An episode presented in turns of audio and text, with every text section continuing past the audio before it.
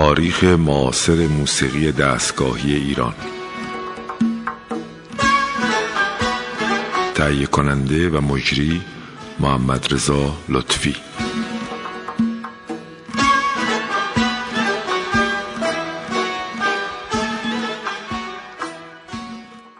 سلام بر شنوندگان عزیز رادیو فرهنگ. همونگونه که در برنامه گذشته اشاره کردیم راه وزیری و فعالیت وزیری تأثیرات زیادی بر موسیقی کشور عزیز ما ایران گذاشت. بین این شاگردان شاگردانی بودند که مستقیم از خود وزیری و تفکر وزیری دفاع می کردند شاگردانی بودند که بخشی از تفکر وزیری رو قبول داشتند. و بخشی هم از تجربیات اون رو در زندگی هنری خودشون استفاده کردن و اشاره کردیم در برنامه های پیشین که خط سومی هم به وجود اومد که توی اون خط سوم در واقع کمی راه وزیری کم رنگتر شد و تجربیات جدید به راه وزیری اضافه شد. در این برنامه تلاش ما اینه که بگیم که چرا راه وزیری پیروز شد در بعضی عرصه ها و در بعضی از عرصه ها با کنار زدن این استاد این راه متوقف شد و به صورت غیر مدون در واقع به پیشرفت خودش ادامه داد. اگر کمی به عقب برگردیم و مسائل اجتماعی سیاسی اون دوران رو کمی بررسی کنیم در واقع با اومدن رضاشاه که وزنه تفکرات اروپایی در نظام رضاشاهی خیلی بالا بود بالاخص انگلیسی ها رفته رفته به نظر می‌رسه که رضاشاه تلاش کرد که خودشو از این نفوذ یا از این تأثیر خیلی شدید در واقع کنار بکشه و هنگامی که حزب سوسیالیسم آلمان در آلمان رشد کرد و حرکت کرد و حزب فاشیست در واقع در تداوم حزب سوسیالیست تونست قدرت رو بگیره. بعضی از کشورهای منطقه برای رهایی از نفوذ انگلستان به سمت این حزب کشیده شدند که از جمله گفته میشه که خود رضاشاه در واقع با اعلام بیطرفیش در واقع در جنگ آلمان با دیگر کشورهای اروپایی کمک کرد به حزب فاشیزم آلمان. این گونه در واقع تاریخ رقم خورد که با شکست حزب فاشیست و پیروزی متفقین رضاشاه تنبیه شد و اون رو به جزیره موریس تبعیدش کردن و پسرش محمد رضا شاه رو در واقع به جای او نشوندن. با این اتفاق خیلی از افرادی دیگه که به حزب فاشیست در واقع نزدیک شده بودن و آرزومند بودن که بتونن از دست انگلیس ها فرار کنن خود به خود بخشی از روشنفکران و بخشی از هنرمندان هم در این گیرودار به سمت حزب فاشیست در واقع رو آوردن. و هنوز در واقع چون پایه های حزب فاشیست روی پایه های حزب سوسیالیسم بنا شده بود در ابتدای امر با یک نگاه مترقی به این داستان آلمان نگاه می‌کردند که البته بعدها به ناچار بعضی ها بیرون رفتن و بعضی ها هم در ادامه کشورگوشایی های هیتلر در واقع در این بستر موندن. همجور که می‌دونین وزیری سه سال رو در آلمان در واقع تحصیل کرده بود و علاقه شدیدی به فرهنگ آلمانی داشت و تا حدودی هم تجزیه تحلیل اون هم شاید به همین صورت بود که بعضی از روشنفکرهای دیگه داشتن. وزیری رو هم بعد از اینکه این اتفاقات افتاد اون رو هم در واقع خانه نشین کردن و فشار زیادی بهش آوردن و نذاشتن دیگه کار بکنه. تا مدت ها با عدم حضور وزیری و فوت نابنگام خالقی راه وزیری دچار مشکلات زیادی شد و در همین فاصله بود که بنیادهای سیاسی و اجتماعی ایران تغییرات خیلی زیادی کرد. حضور آمریکایی ها بعد از جنگ جهانی دوم در اروپا و در نقاط مختلفی که جنگ وجود داشت باعث شد که نیروی بیشتری پیدا کنند. اروپا بلخص انگلیس خیلی ضعیف شد از نظر اقتصادی و آمریکایی ها خیلی در بازسازی اروپا خیلی کمک کردند. به همین دلیل نیروهای خودشون رو هم از نظر نظامی و هم از نظر مدیریت در بیشتر نقاط جهان گسترده کردند و ایران هم یکی از اون کشورها بود که آمریکایی‌ها در حقیقت وارد عرصه اداری این کشور شدن. نکته که در اینجا در واقع به طور کلی به صورت کامل آمریکایی‌ها رو موفق کرد در واقع ترور حسن علی منصور بود که تازه نخست وزیر شده بود و با ترور منصور در واقع کار به دست هویدا افتاد که هویدا در واقع وزیر دارایی منصور بود و به نظر می رسید که اصولا از نظر تقسیم قدرت و رسیدن یه وزیر دارایی به نخست وزیری یک سنت خیلی ناممکنی بود که با اومدن هویدا ممکن شد. با اومدن هویدا در واقع نفوذ اداری آمریکایی‌ها و نفوذ ارتشی و سیاسی آمریکایی‌ها خیلی زیاد شد و این گونه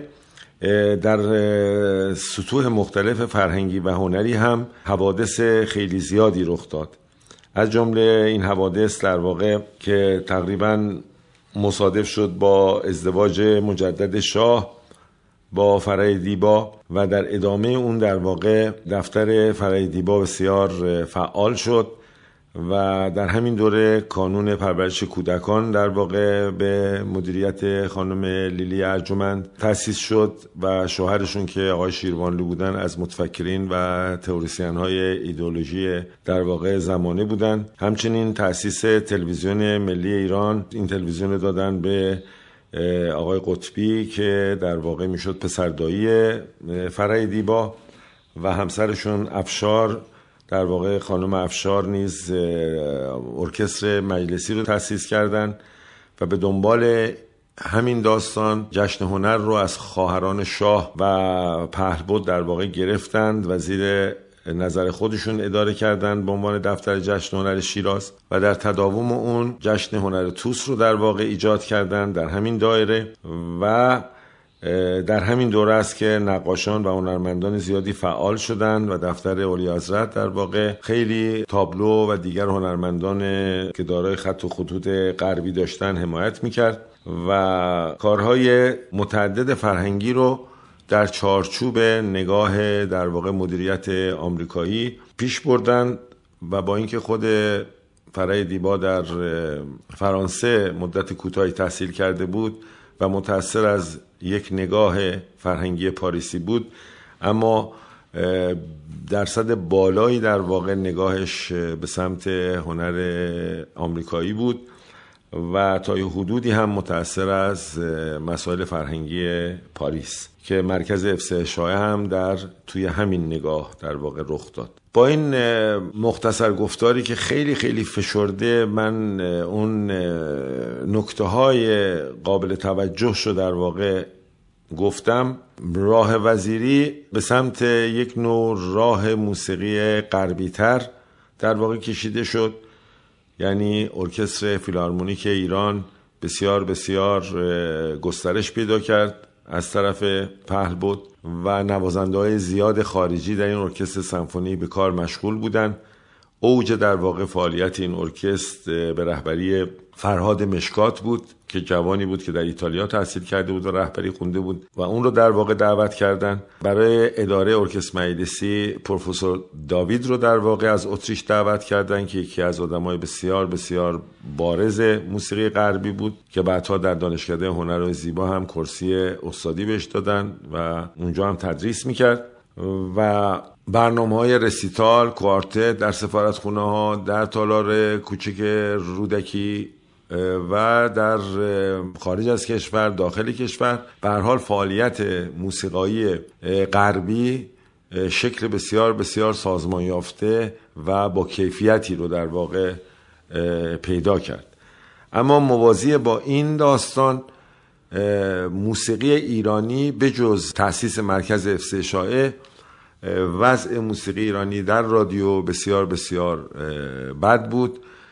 و تا جایی که فقط در برنامه های تکنوازی گاهی و در برنامه های گلها گاهی صدای ساز ایرانی و آواز ایرانی شنیده می‌شد و بیشتر برنامه ها برنامه های موسیقی ملل موسیقی کلاسیک غربی موسیقی در واقع سبک بازاری و گهگاهی هم موسیقی خلقها در یک دوره یا ایالت ها در یک دوره در واقع بیشتر شد. اما در کل هژمونی نداشت بخش موسیقی ایرانی وحدت نداشت و هیچ استراتژی تعریف شده ای در واقع براش نبود. اما موسیقی های دیگه در واقع استراتژی داشت تعریف شده بود و اینگونه موسیقی ایرانی از گوش شنوندگان ایرانی خیلی خیلی خیلی خیلی خیلی دور شد و ضعیف شد. تنها ارکستر موسیقی ایرانی که در اون دوره وجود داشت در واقع ارکستر درویش بود که زرپنجه اداره می‌کرد و نوازنده های خیلی خیلی قدیمی درش کار می‌کردن با حقوق خیلی کم و هیچ صدایی از این نوع موسیقی با سازهای ایرانی در واقع دیگه در رادیو شنیده نمی‌شد. جز تعدادی تکنوازان و تعداد زیادی هم ویالون نوازان که کار را از دست تمام نوازنده های ایرانی تقریبا گرفته بودند در این مرحله اتفاق جالبی که افتاد این بود که تنها کسی که وارد این عرصه از آهنگسازی و این عرصه از موسیقی شد شادروان حنانه بود که با ایده خیلی جدیدی وارد موسیقی ایرانی شد. و مدتها در تلویزیون بحث های نظری و بحث های تئوری ردیف رو در واقع در دست داشت و مسئول موسیقی تلویزیون شد. پس از اینکه موسیقی و رادیو با هم ادغام شدن به رادیو منتقلش کردن و در رادیو ارکستر فارابی رو تأسیس کرد که ادامه ارکستر وزیری بود با تفاوت‌های جدید و احیای سازهای خوب غربی در کنارش و تعداد اندکی هم سازهای ایرانی. در دور حنانه موسیقی به نوعی آهنگسازی فرم حنانه در واقع شکل جدیدی به موسیقی داد به خاطر اینکه نظریه های هنانه نظریه های جدیدی بود و از دل هارمونی های کلاسیک غربی بیرون نیامده بود. و نظریه هارمونیش بر پایه چهارم ها که به موسیقی ما در واقع نزدیک بود سر صدای زیادی کرد و قطعات زیادی رو با این نحو نگاه کنترپوانتیک و هارمونیک در واقع ایجاد کرد و یک جان تازه و یک روح تازه در واقع به نوعی از موسیقی ایرانی یا موسیقی ارکستری ایرانی دمید. که به نظر من صاحب ارزش هنری بود و این راه متاسفانه تداوم پیدا نکرد. با هم به یک موسیقی از شادروان حنانه گوش می‌کنیم.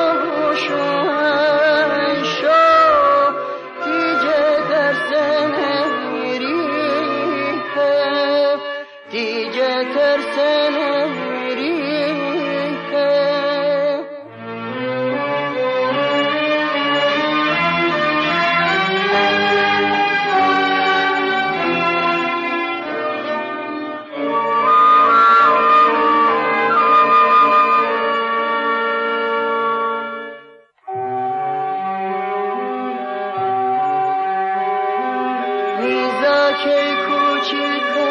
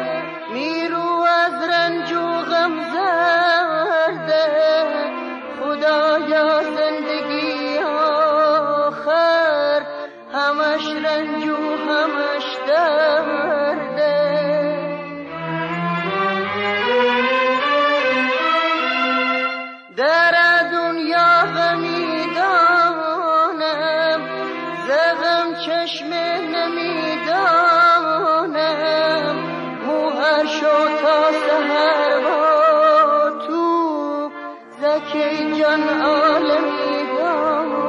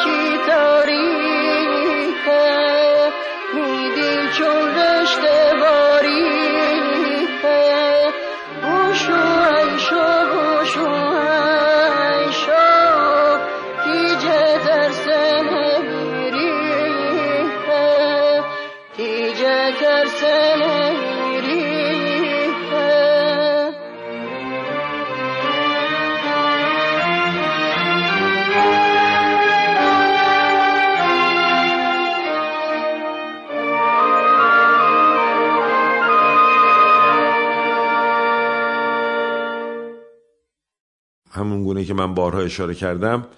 افرادی در ایران اومدن و بسیار خلاق بودن زحمتکش بودن و دلسوز بودن و در اون نظام تلاش کردند که راحل های مناسبی رو برای هنر موسیقی به وجود بیارن. اما متاسفانه پس از مدتی به خاطر مسائل جناحبندی های سیاسی آن زمان درگیری های بین موسیقیدان ها حسادت بین موسیقیدان ها و زدن هایی که برای همدیگه در واقع عادت داشتن برای همدیگه می‌زدن کار این گونه افراد رو همونجور که در مورد وزیری انجام دادن در مورد خالقی انجام دادن در مورد حنانه هم انجام دادن و این گونه در واقع حنانه رفته رفته کنار زده شد و خودش هم دیگه حوصله مبارزه و حوصله تحمل خیلی چیزا رو در واقع نداشت. در ادامه این داستان مدتها شاید نزدیک به 7 سال این داستان همینگونه ادامه پیدا کرد و تا رسید به دوران گلسرخی که از موسیقیدان های تحصیل کرده اگه اشتباه نکنم اروپای شرقی بود و برادرش وزیر کشاورزی بود و ایشون در واقع اومد در رأس موسیقی رادیو قرار گرفت. که همون گونه کارهایی که در کشورهای سوسیالیستی انجام می‌شد با یک تمر و یک نگاه دیگه در ایران انجام شد. گلسرخی خیلی آدم باسوادی نبود اما بسیار آدم مدیری بود و بیشتر کارهای دوران گل سرخی رو هنرمند گرامی آقای شهبازیان انجام می‌دادند و کارهای ارزنده هم انجام شد به خصوص کارهای کور و ارکستر. خیلی بهش توجه شد. و این هنرمند گرامی جناب آقای شهبازیان فریدون شهبازیان. خدمات زیادی در این دوره به ابقا و حرکت موسیقی ارکستری نمود با اون وسواسی که داشت و ما آثار خیلی خوبی رو در این دوره از موسیقی ارکسترال ایرانی با تمر موسیقی غربی می‌بینیم. به دنبال این داستان در اثر فساد در واقع رادیو و دزدی هایی که در اون دوره صورت گرفت که باعث شد این کار متوقف بشه. پس از اون یه دوره کوتاه فترتی وجود داشت در رابطه با تولید موسیقی رادیو و ارکستر گلها دو مرتبه یواش یواش جذب ارکسترهای دیگه شدن و در ادامه این داستان جناب آقای سایه مدیر برنامه گلها شد و بعد از مدتی مسئولیت تولید موسیقی ایرانی رو عهدهدار شد که من در واقع در هفته دیگه وارد این مرحله از تاریخ موسیقی ایرانی خواهم شد که بسیار بسیار هیجان انگیز و حوادثی که تو اون دوره میفته تعیین کننده است برای روزهای یا ماهای قبل از انقلاب و تاثیرش در اوایل انقلاب. در انتهای برنامه با هم به یک موسیقی از شادروان حنانه گوش می‌کنیم و شاید در برنامه های بعدی در آینده نچندان نزدیک البته برنامه هایی رو روی آهنگسازانی که تأثیر گذار بودن در واقع قرار بدیم. چون در این برنامه که تا یه حدودی سرگذشت معاصر موسیقی گفته میشه قادر نیستیم در واقع همه مسائل رو به صورت برنامه برنامه در واقع بگیم. ما یه سیر اجمالی از تاریخ معاصر یا سرگذشت معاصر موسیقی ایرانی رو در رده های مختلف موسیقی بازگو می‌کنیم. با هم به کار شادروان هنانه گوش می‌کنیم.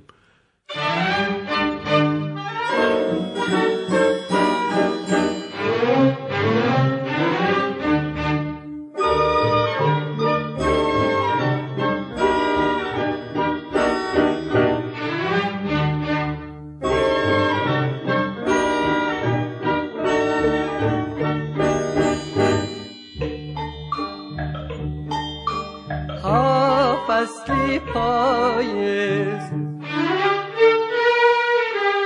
تازه کردومی لانه زارنی درشت سوره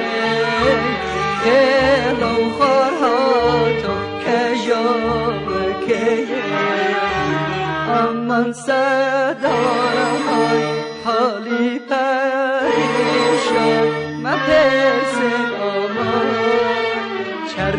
چرخی چاوانه چرخی سریان نمشوان عزیزم سریان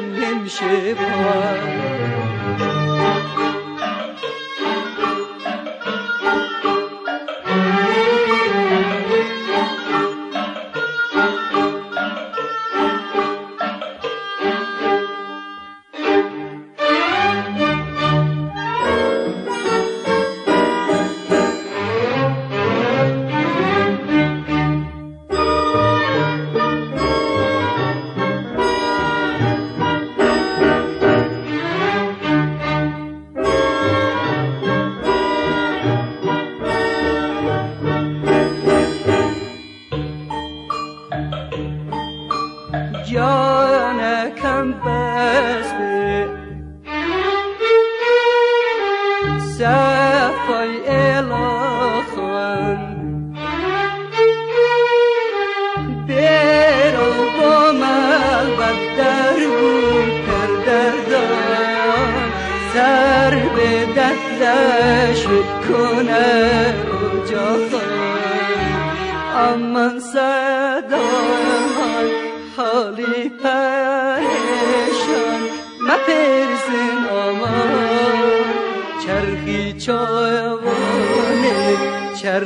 چایوانی سریان شوان عزیزم سریان شوان